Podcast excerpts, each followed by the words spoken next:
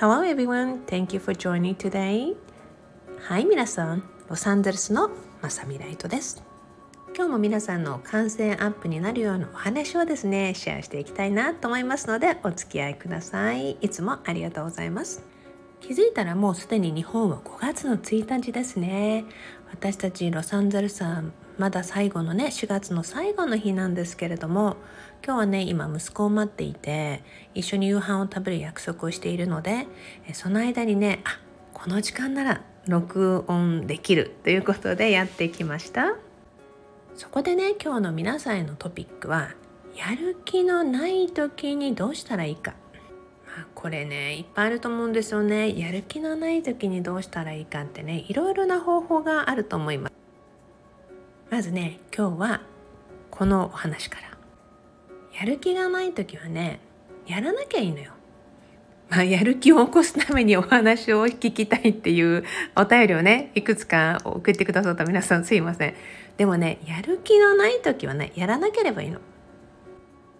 なぜかってねやっぱりやる気がない時って、まあ、例えば仕事であったり家事であったりいろんな物事があると思うんですね。やる気が起こらないだけの何かがあって皆さんはやる気っていうのをなくしてるんだから、その時はね何なんだろうって感じるまで分かるまでしっかりとねやる気がなかったらやらなければいいと思うんですね。でもねそれを理由にして毎日やらなくてもいいってわけではないの。一日リフレッシュしてみようとか一日休んでみようとかね本当に何もやらないって。じゃあ何もやらなかったら何をしたいんだろうかって。やるべきことをやってないとね休んでるじゃない？自然にやりたくもなってくるんですよ。でもねちょっとしたそのダラダラとしたことをね習慣にしないことっていうのもとっても大切なので1日とか決めていく？もし1日でクリアにならなかったら2日まで限度とかね。またはね人の中ではねえー、っと皆さん旅行に行ったりとかいろんななんていうの試みをする人たちもいっぱいいるじゃない？先日お話をした自分が一番何を好きなのかとか自分を知ることによってねこういう時にも応用できると思うんです。やる気がない時にやらなかったらね大抵自分の中のエネルギーをねきれいにリセットしていったりとか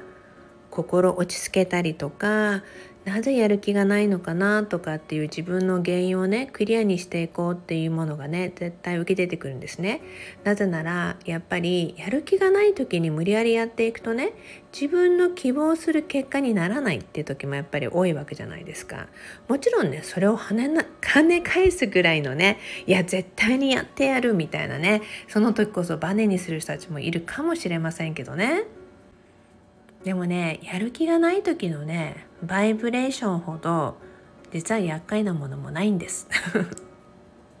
だからそんな時にね自分に鞭を打ってやらなきゃやらなきゃっていうよりも絶対にね自分がほんの少し休んだ時にね休憩をとって息を整えていく。一生懸命走っているとマラソンだってそうだよね。なんか息切れしていくじゃない？ちょっと5分休憩っていうと息が少しずつ落ち着いてくるじゃないですか。そうしてまたちゃんと走れるようになるでしょ？そしてねやる気がない時とか皆さん、うん、心の奥底の自分がね何を考えてるのか見つめることも大切だけれども時にはね外からやってくる時も実はあるんですよ。じゃあ外って何？周りの人とかねあなたが話してきたとかね共鳴をしたり共感をしたりとかする時にそのままのバイブレーションをもらったりしたりするんですね。このお話ね結構私小さい頃によく母に聞いた話でもあるんですけれども母はね霊感の強い方でものすごいやっぱりエネルギーとかその時にねエネルギーっていう言葉にしてたか覚えてないんだけども、まあ、いわゆるエネルギー波動的なお話っていうことをねよくお話をする機会があったんで。外でね父がいろんな人との関わりがあったりとかしてなんかイライラして帰ってくる時とかがあるじゃないですか。で母はねパートみたいな感じお仕事をね夕方からやったりしてたんですけどもえその時にねやっぱり父がねイライラして帰ってくるとそのままのなんとなくな八つ当たりっぽいとかなんかちょっとイライラっぽいなっていうバイブレーションを感じたりとかするとね絶対にそのエネルギーをもらわないようにしようってよくやってたんですね。まあなぜならほら喧嘩を売るとかあるじゃない？売られた喧嘩は買わないとかみたいなね。でそうでなくてもね外から持ってきたイライラってねなんか消化していかないとそこでそのまま家族にぶつけたりとかするとねもうそのままその日って売り上げがうまくいかないんだよねとかっていうようなことをよく母が言ってたんですね。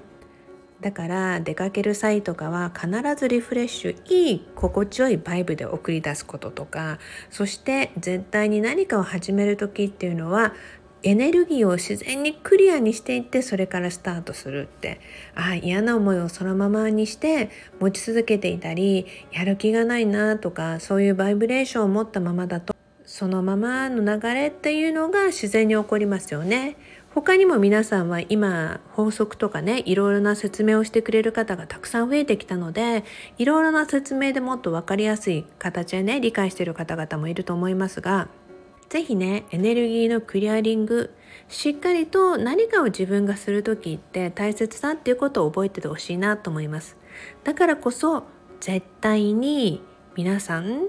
やる気がない時はやる気を起こすために 一旦ほんの少しでもいいからお休みをすること。でもねさっきも言ったように長く長くお休みをしようって思わないようにするのも とっても大切です。なぜなら私たちってこの生きてる間にねたくさん経験できることあるじゃないですか。もちろんゆっくりとスローモードでね生活したいって思って願ってきた人たちももしかしたらいるかもしれませんがでもねとにかく何にもしないままっていうような自分のねエネルギーを持ち続けていくって絶対に生命的なエネルギーの波動がね少しずつ弱っていくので少しでもいいから一日でも休んだら何かをやるって何か一本やるとか何かワンステップ at a time っていう感じでねやっていくことそして自分をねどんどんやる気っていうのが積み重なっていってまたさらに出てくるじゃないですか。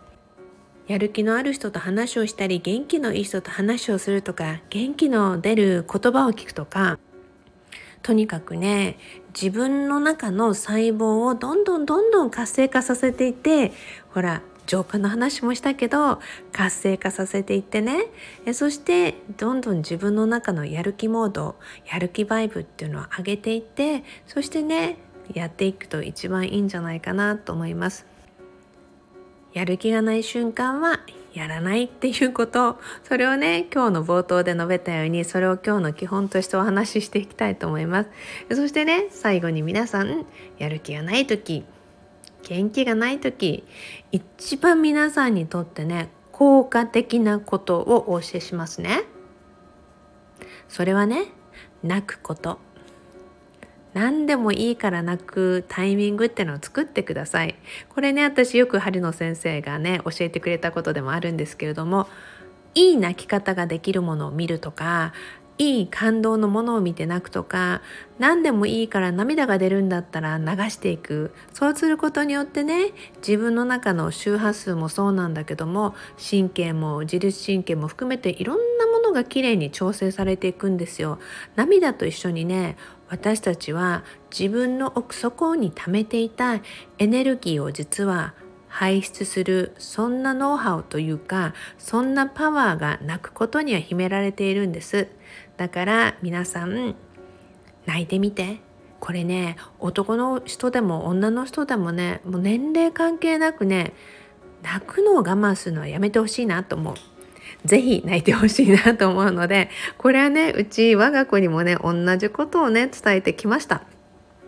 ですからねその泣くことが弱いこととかそういうイメージとかある人もいるみたいだけどそんなこと全然ない自分のね調整だと思って是非泣いてみてくださいねそうしてまたねやる気アップをしていってまたねもちろん泣いた後って結構人間って眠くなるんですよですから眠っていってねその間にきれいに自分の波長とか周波数とかをね波動をきれいに整っていったらそのままチャージアップされてやる気が出てその後の爽快の気分でね皆さんが希望通りの成果に出会えるっていう可能性もいっぱいあるので是非試してみてください。はい、それではいつものように Promise me, love your life あなたの人生をもっと好きになることを約束してくださいね。あっという間の夕方の時間で外がねすごい綺麗なサンセットカラーになってきました。Thank you everyone and see you at the same channel. You all have a beautiful day. はい、それでは皆さんロサンゼルスの